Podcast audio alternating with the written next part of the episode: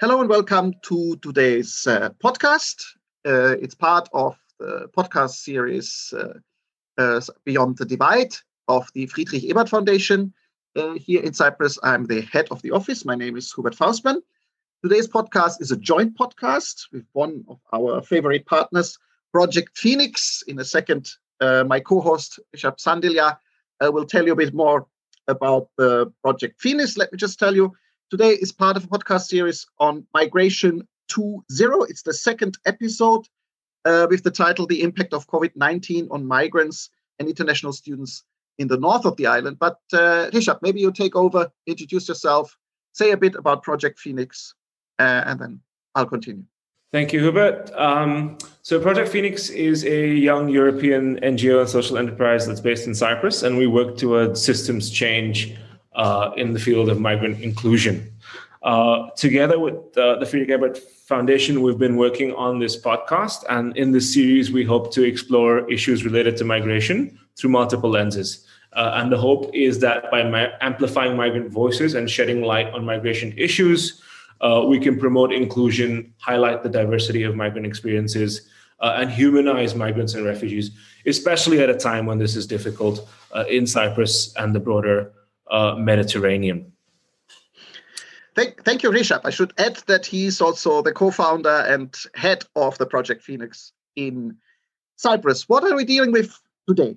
Today, we are going to discuss the outcomes of a survey that was completed both by us, the Ebert Foundation, and Project Phoenix, and our partner Voice, which is an international student representative body in the north of the divided island of Cyprus. And this survey tries to understand the impacts of COVID 19 on migrants and international students who study in the internationally not recognized Turkish Republic of Northern Cyprus, and therefore complements a survey uh, that was conducted in the south, in the Republic of Cyprus. Let me introduce you our guest today. This is Samuel Akoni. He's the head of Voice and uh, the research team uh, that conducted the research. He's also a PhD student at the Eastern Mediterranean University in Famagusta and the lead author of the survey report on the north of the island. Hello, Samuel. Yes, hi, Hubert and Rishabh. Thank you so much for having me this morning. Thanks so much for joining us. Maybe a few words for the, to the listeners who are not that familiar with the Cyprus context. So we have the background information and then go to, into your project. Cyprus is a divided island since 1974. Uh, a Greek coup attack against the government of the Republic of Cyprus was answered with a Turkish intervention that resulted in the physical division of the island. The Greek Cypriots were expelled from the north and are living now in the south of the island in the internationally recognized Republic of Cyprus.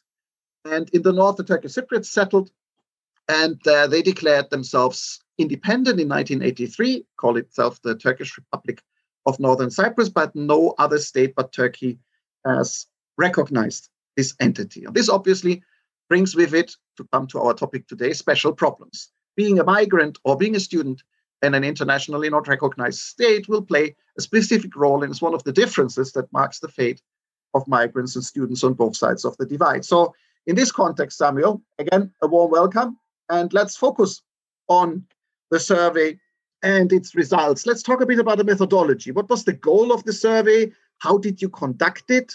And did you come across any difficulties during your research?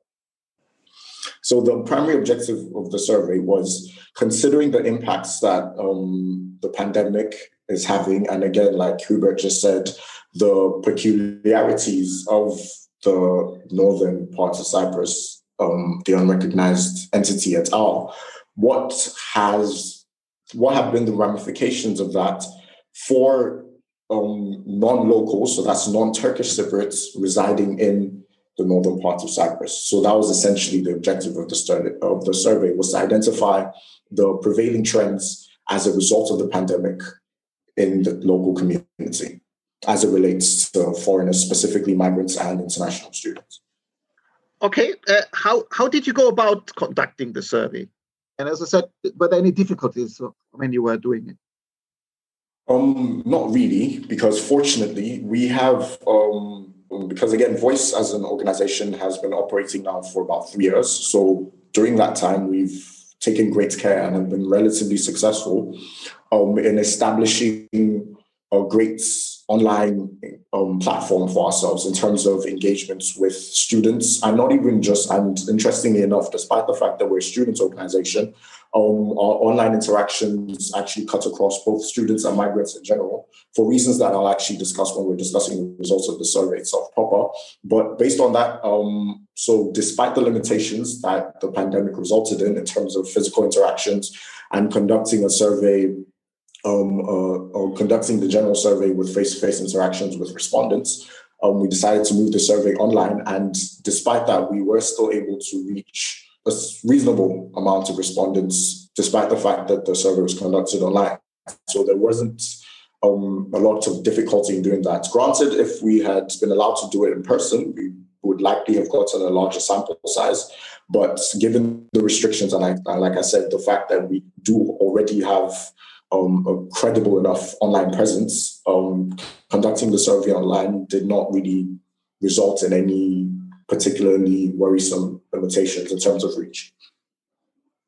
Okay, thanks, Samuel. Um, can you perhaps provide a profile in terms of demographics of the people who participated in the survey? And maybe this would be a good time to also talk about the profile of different international students in the North generally.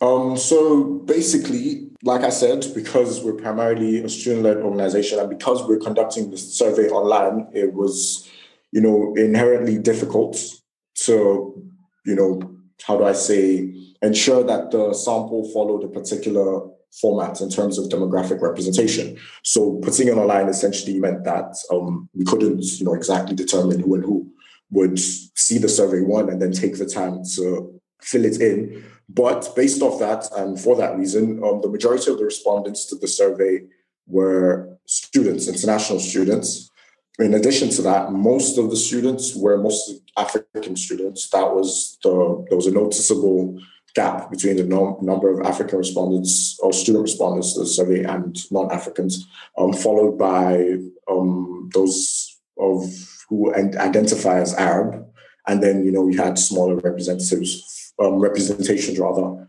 for the others. Age again because you know primarily students as well.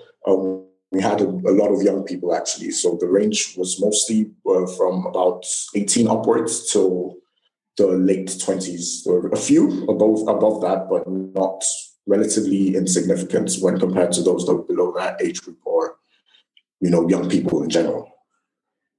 Hey, what about um, the main and most important findings in terms of access to COVID 19 information?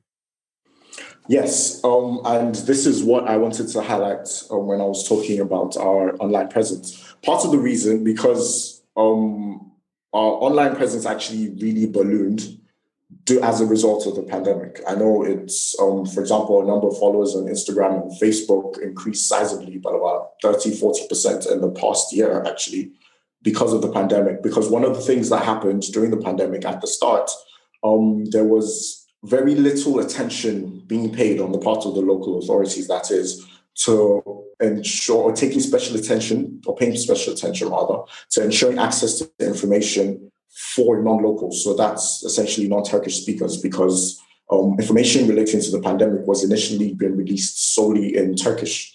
So one of the things that we as an organization had to do at the beginning was um, start translating these things. So we had to start doing as the same time as the local authorities were doing daily updates in regards to the pandemic. We had to be following them straight in line. Actually, right, we had to stay right at their toes. So as soon as they released a new piece of information, again in Turkish, we have we had to set up a translation team at the time even that would you know quickly take the information, translate it into English. I know sometimes initially we tried to diversify, but obviously that became more difficult in practice. But we take it on um, the Turkish document or statement, whatever it was, translate it into. I remember initially we were doing English, Persian, and Arabic. But eventually, because again, we had to be doing this every day, so it became a bit burdensome. So we um, eventually decided, and again, considering the fact that most um, migrants in the north typically do speak English, at least a second or third language. Um, so we just eventually started focusing on that. But then that was emblematic of a wider trend whereby um, the primary sources of information were NGOs such as ourselves, um, being Voice, um, but also other NGOs, migrant focused NGOs in the North, like the Refugee Rights Association, for example, and uh, social media primarily. So there was, um, and this is also reflected in the results of the survey, whereby um, most of the respondents indicated that their primary source of information, um, as it relates to the pandemic, etc., were from non-official, in quotes, sources. Uh, thanks, Samuel, for the information on the on the access to COVID uh, and you know what students went through over the last year. Uh, we also heard that international students in the north were affected by the slowing down of, of government offices and bureaucracy, uh, and this particularly affected their travel uh, and residence permit applications. Uh, we did have a chance to speak to a Nigerian student um, who recently moved uh, to the north, um, and this is what he had to say. Okay, so when I came into the country, I was given like um uh, three months. Uh, no, sorry, 90 days. Yeah. So after the 90 days expired, uh, we were already in lockdown because I came around February 2020. So I couldn't do anything about it. So I think the government was a little bit kind enough to give us an, uh, some, you know, just be a, a, little bit lenient with it. So they gave us like a free link to fill out uh, the forms. The site was a bit crazy, so I had to basically stay illegal for a while. You know, I had to basically stay without a permit for I think um, till after COVID. So um, I had problems with it, but it was fine. You know, I think it comes with the with the situation at hand. Well, I, I had to do it after the lockdown. So I did my permits for last year, this year, and also this year. So I did two permits at once. So we just heard what the, a student from Nigeria just said about the difficulties faced um, in renewing his residence permits. Samuel, what did the survey have to say about what students went through uh, in dealing with authorities um, and legal issues over the last year? Um, as could be expected, you know, with the lockdowns, especially, and even slightly after the lockdowns, because the opening up, as it were, occurred in tranches and relatively slowly. But uh, um, a significant number of respondents reported that they did have trouble um, in regards to renewing or even applying for their residence permits and you know can't travel without a permit so that affected their travel plans even after we opened up for about a month or two. Um, and the primary reason for that is as a cause of how the residency permits system here is structured whereby it happens online so there's that part and that you would think that that would make it you know entirely easy given the pandemic because it was online prior to the pandemic in the first place. But where the difficulty arose is the fact that despite that you have to apply and you get your permit online, in between that, as part of the process, every year when renewing your permit, you have to do um, a blood test. So you have to do that every year. So you can't actually progress. And that's about, I think, the first step, actually, I think, in your permit renewal or application process is the blood test. So you could go online, you could pay into the online system, but then um, during the lockdowns, because access to hospitals especially was restricted to emergency cases and, you know, essential, exactly, was essential medical attention, of which um, getting a blood test done for renewing your permits did not really, and I think the system was even down for a bit. They weren't, um, because you don't go to a random hospital to get that done um, uh, laboratory is assigned to you by the system. So that wasn't working as well, I guess, because they were trying to stop people from going out to do that. So there was a bit of a delay that occurred with that. And this was um, the, same for most non essential government services at the time. So, um, as for that reason, of it was reflect it's reflected in the data as well, because the respondents did indicate that there were limitations in their access as a result of the pandemic people globally, but also, of course, in the north, suffered from the from the economic impact of the COVID nineteen crisis. For a lot of people, income went down and living standards went down. Do you have any information how um, students' financial situations in the north were affected by the COVID crisis? Um, yes, we do actually. Um, so there's two primary considerations here. On the one hand, because we're dealing with a sample pool that's made up mostly of students, and for that reason, the um, fewer number of them are employed. So there's that on the one hand. But then secondly, also because we're dealing with a sample pool that's made up primarily of students, the um, primary means in terms of economic um, being remaining economically fluid the primary means of obtaining funds, etc., is through remunerations from their parents or sponsors, whatever the case may be, outside of the island. So the pandemic restrictions were limited, were um, limiting in terms of economic livelihoods and such for those in those two ways. For those that were even employed, the industries where students tend to be employed were parts of those that were hard hit by the pandemic um, by the restrictions as a result of the pandemic, rather, such as the closures of restaurants, um, cafes, casinos, hotels, etc. Which is those are typically the areas where you would find students working because again, students can only work part time. So those are the type of places that um, would typically offer part time employment that would be attractive to students. So that was one thing that happened. Then on the other hand, for those that um, relied on remunerations from abroad, there was also the problem of the closures of banks etc. So services such as Western Union, MoneyGram, etc. You couldn't really access those if that was the primary way which you would typically get money, because the banks weren't working for the majority of the lockdown, pretty much the whole time before the gradual opening. Um, and for that reason, Western Union wasn't working, MoneyGram wasn't working. So it, there was a significant economic impact for a sizable amount of students.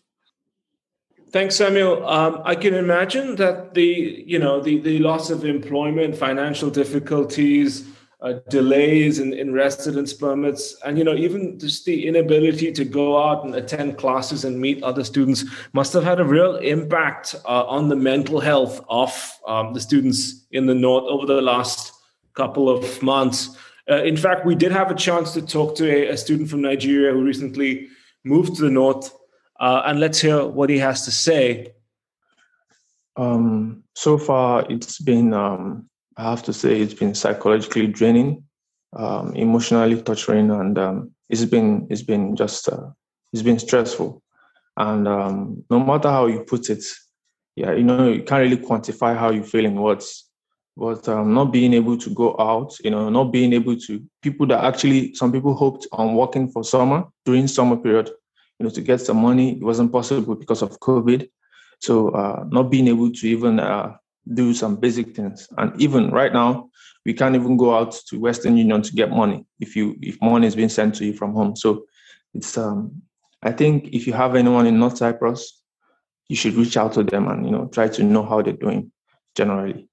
Yeah, they um most schools try to give out um, incentives and food and stuff, but not it doesn't get it, i don't think it's well circulated because a lot of people don't know a lot of students don't know about it. So they don't get this help and aid needed. And believe me people really really do need it. Um, so there you have it. Definitely a huge impact on people's mental health. Um, like it was all over the world. But was there anything in the survey that you found that you know could point us to what exactly people are going through uh, in the north over the last couple of months um, yes. So the majority of respondents did indicate that the pandemic, as could be expected, had had a negative impact on their mental health. So there's really no surprise there. And like Hirshabli graciously, graciously mentioned, that is also as a result of you know the social dimension of the pandemic restrictions, whereby um, the classes moved online. So and also because everyone was expected to be isolating in the first place, there was very limited social interaction. I mean, you know, people try to supplement that with online um, relations, you know, through Zoom or Google Meets, whatever, FaceTime to try and remain socially active, but it's not really the same. And also being confined in small places definitely would have impacted that as well. But what and um, as part of it, I guess this contributes to the same thing.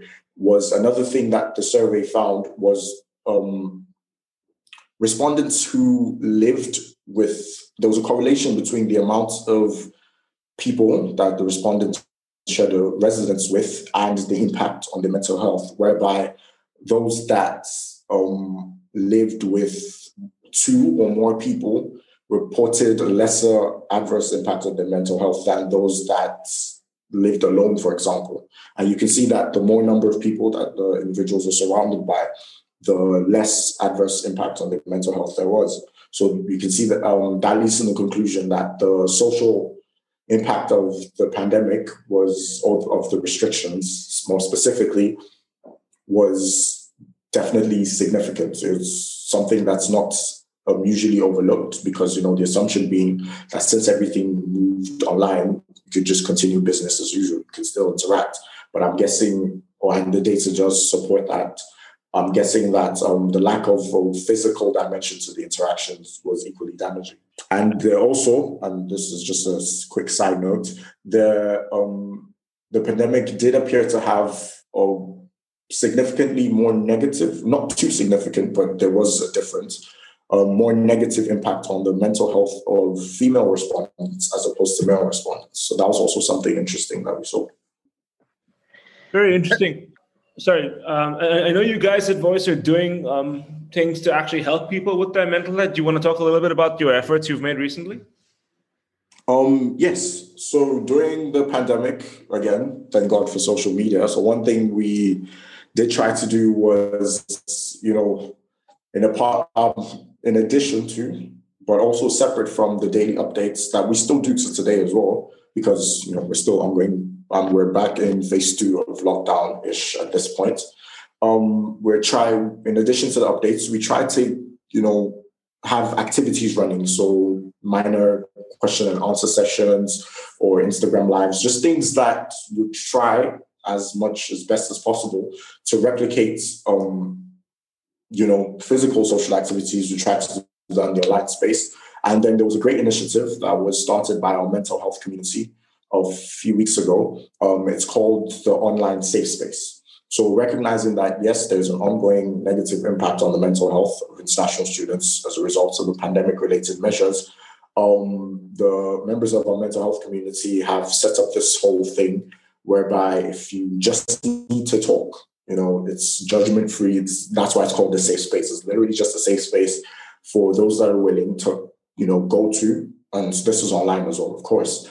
And go to and just essentially just talk. If you just need someone to talk to, um, I don't want to call it therapy because it's not really therapy, but you know, just providing people with the opportunity to vent, with the expectation that you know, just knowing that you can have a place where you can go to offload would help ease the burden in a way. Let's talk about racism and discrimination a bit. I mean, uh, the global pandemic clearly led to a rise of xenophobic reactions, particularly by authorities uh, globally. Did you have similar experiences also in regard to treatment of students by locals or the authorities in the north? Um, yes. Unfortunately, we didn't really, um, because of the again, because of the nature of specifically the fact that it was online, we couldn't really isolate the details of those experiences. But a few, um, a number of respondents did indicate that they felt that they had been discriminated against in certain ways as a result of their race um, during the pandemic. So um, this is off the top of my head because this is one instance that I do sort of remember. But even the mandates on the wearing of masks, for example, there were reports at some point that uh, while it was scantily implemented in regards to locals, um, foreigners, you know, not just black people, but also Arabs, uh, etc., uh, felt that they were being inordinately targeted for not following the rules or not being as specific with the rules, even when sometimes this was might have been purely based on ignorance, but you know there was a more hand, hard-handed approach on the part of, in terms of enforcement on the part of the authorities, and a lot of them felt that this had something to do with their race. Thank you for that uh, input, Samuel. I guess my last question, I think this is more of a personal uh, question for you as well, because you know you are a PhD candidate and a teacher yourself uh, at, at the Eastern Mediterranean University. Uh, and we did have a chance to talk to Umaima Jundi, one of your colleagues um, from Syria, who's a student of psychology in the North. Um, and she talked about her experience as a student and how life changed so drastically over the last year. Let's listen to what Omaima has to say. Uh, because I'm a psychology student, so all my studies are theoretical mostly. Um, so it, it was kind of easy, but um, it, the university took a bit of time to adjust to the whole online situation.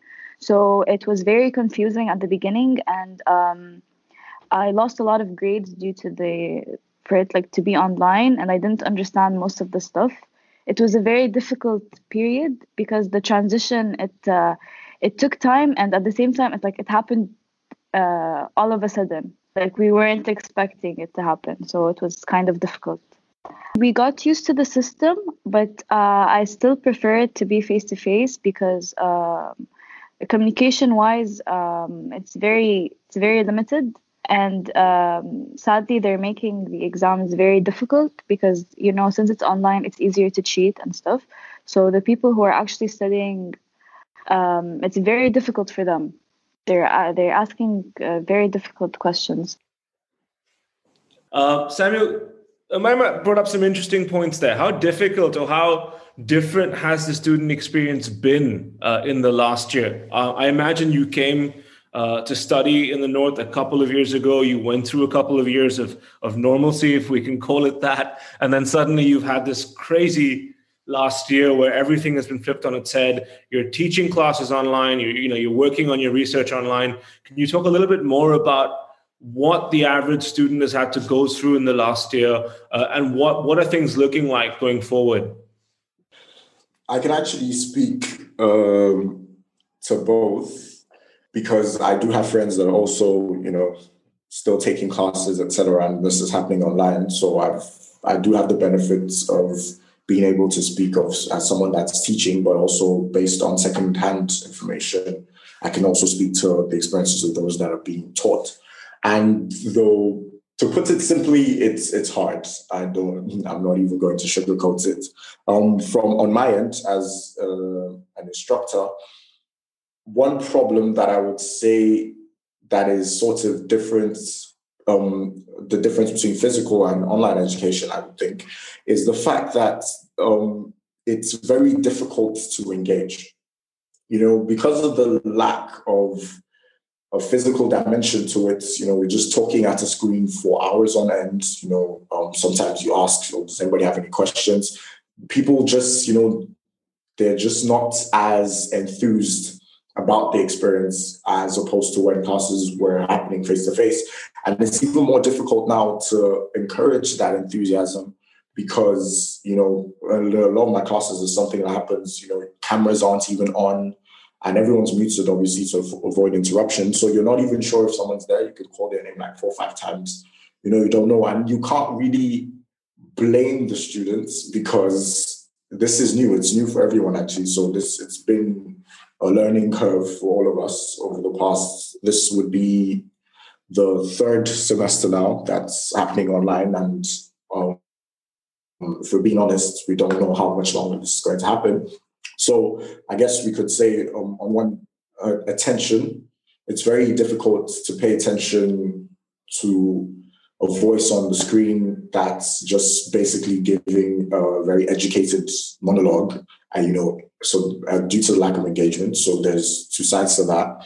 And then on the student part i guess the one complaint is and this relates to the first thing that i said as well is um, a lot of them have reported that they're finding it difficult to pay attention because you know it's rather i don't want to use the word dull but for lack, lack of a better word i use the word dull regardless of how entertaining you try to make it all of this is still happening on one screen and um, there's no and the restrictions itself are impacting that because essentially that becomes all that you do. So you wake up in the morning, let's assume you have four five hours of classes, you probably have breakfast, then you go sit at your computer and you're there for four to five hours. But then even to relax, you'd probably be relaxing in front of your computer. So then it becomes rather monotonous.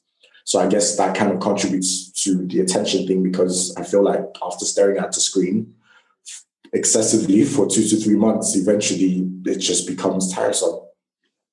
So I'd say um, the quality of education has definitely taken a hit, but um, there is a glimmer of hope in the sense that, like I said, it's been a learning curve. So each subsequent experience is getting better because on our part as educators, we also have to adapt our methods of teaching, etc., to cater for this new environment, if we could call it that, the online environment. And so this is a continuous ongoing process. So I'm hopeful that even if the pandemic does persist, um, eventually we get to a place where we've come into a new era of teaching that is more um, tailored or structured in a way that is complementary with the online environment. Um, one thing I'm trying to do as well is I'm trying to focus less on teaching and switch my class models whereby it's less me talking in a formal sense and us having a formal, um, an interactive or two-way conversation between myself and my students. Because I think if we're going to be talking without, without you seeing, you know, me in person, and I can't even use visual aids like drawing a nice concept tree on a blackboard, PowerPoints don't really capture that same essence. Um, I'm being hopeful that at least if you've read the material before the class, we can actually just have a conversation whereby it's not just me explaining something and asking you if, if you have questions, but perhaps, and this is one thing I'm trying as well, I hope it works, where I want the class structure to be presentation based. So the students have to give me presentations and then, you know, I help them point out the holes in their logic and then they can retort and then we use that as a basis for the conversations that I mentioned. So just to kind of summarize everything I just said, yes, education has definitely taken a hit as a result of the pandemic, but you know, there's an active effort on showing up the pitfalls of that. Um, Samuel, thank you for your insights so far. Uh, just moving forward, uh, we're currently working on the actual survey report, which should be out in the next uh, fortnight or so. Um, based on that, can you give us any sort of recommendations or predictions of what you think is going to happen uh, going forward as the pandemic drags along? What's the situation with vaccinations in the north? How, how long before you know things start going back to normal?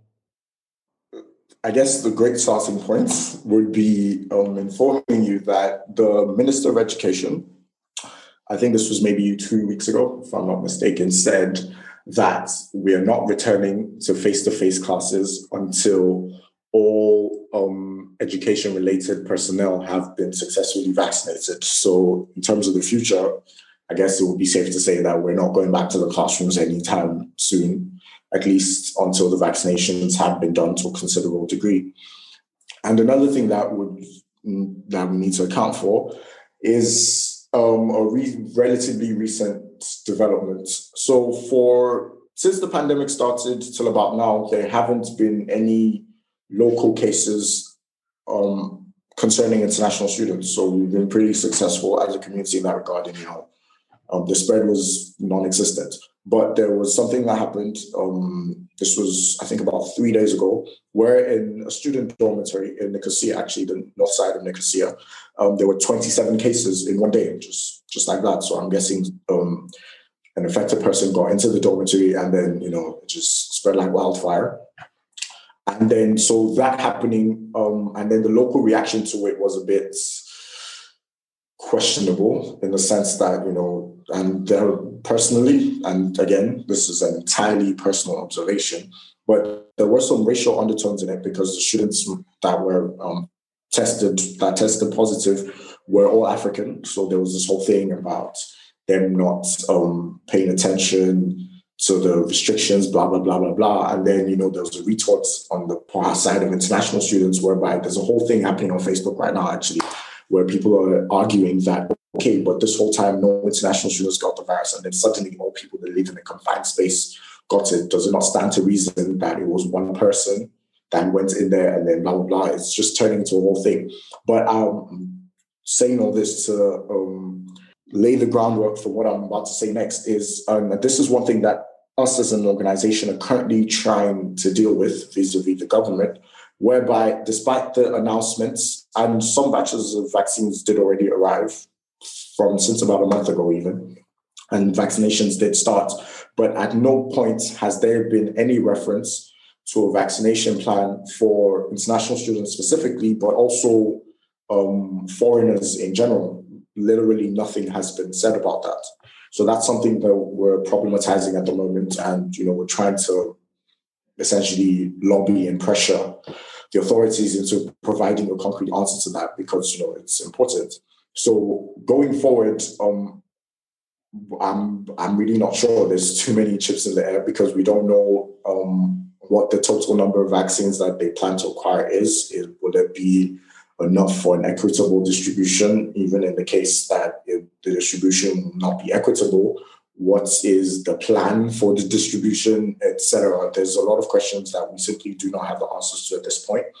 But um, a glimmer of hope is the fact that um, the northern side has been relatively successful in keeping the pandemic under control because for a while we had zero cases. Then what happened was they opened up the airports and then, you know, sporadically, I know they're asking people to isolate, but I don't know, maybe it's due to the crossings from the south. So there's difficulty keeping track of people not coming through the airports. I'm not really sure. I can't speak on what it is.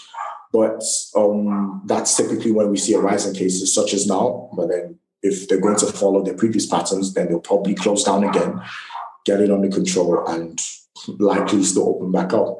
But the point I'm trying to make is um, I'm not too concerned because there's you know been relative success in containing it so far based on historical experiences, present circumstances notwithstanding, of course. Um, so I guess looking to the future, it's we'll probably see a decline in negative trends, and also due to our previous, um, not just ours actually, but you know, concerted lobbying efforts, um, with the first lockdown and the immediate aftermath of that, on various subjects actually, to way too many to even delve into right now. Um, the governments, and not just the government, but even some local circles are paying greater attention and becoming more responsive to the specific needs and demands, requests, etc., as it relates to migrants and international students. So that's something on a positive note. So I'm not really too concerned about the future at this point. Thank you so much, uh, Samuel. Ending on a positive note, always good. Feel good factor at the end on a serious issue. Um, so this was our second of 12 podcasts designed to deal with the issue of migrants in Cyprus throughout the year. Big thank you to Samuel Acconi, the head of Voice Research Team, who is also a PhD student at the EMU in Famagusta and was the lead author and is the lead author of the survey report on the North. Thanks so much. That was most interesting. So if you enjoyed um, that podcast, you can find that podcast on our website, fascyprus.org, but also on all leading podcast platforms. Um, a big thank you from my side also to Rishabh, my co host. I don't know, Rishabh, if you want to have a, a few final words, but from my side, that's it. Thank you so much for listening and hope you're interested in other podcasts, either of that series, but also other podcasts on Cyprus, which you find on our platform. Thank you and bye bye.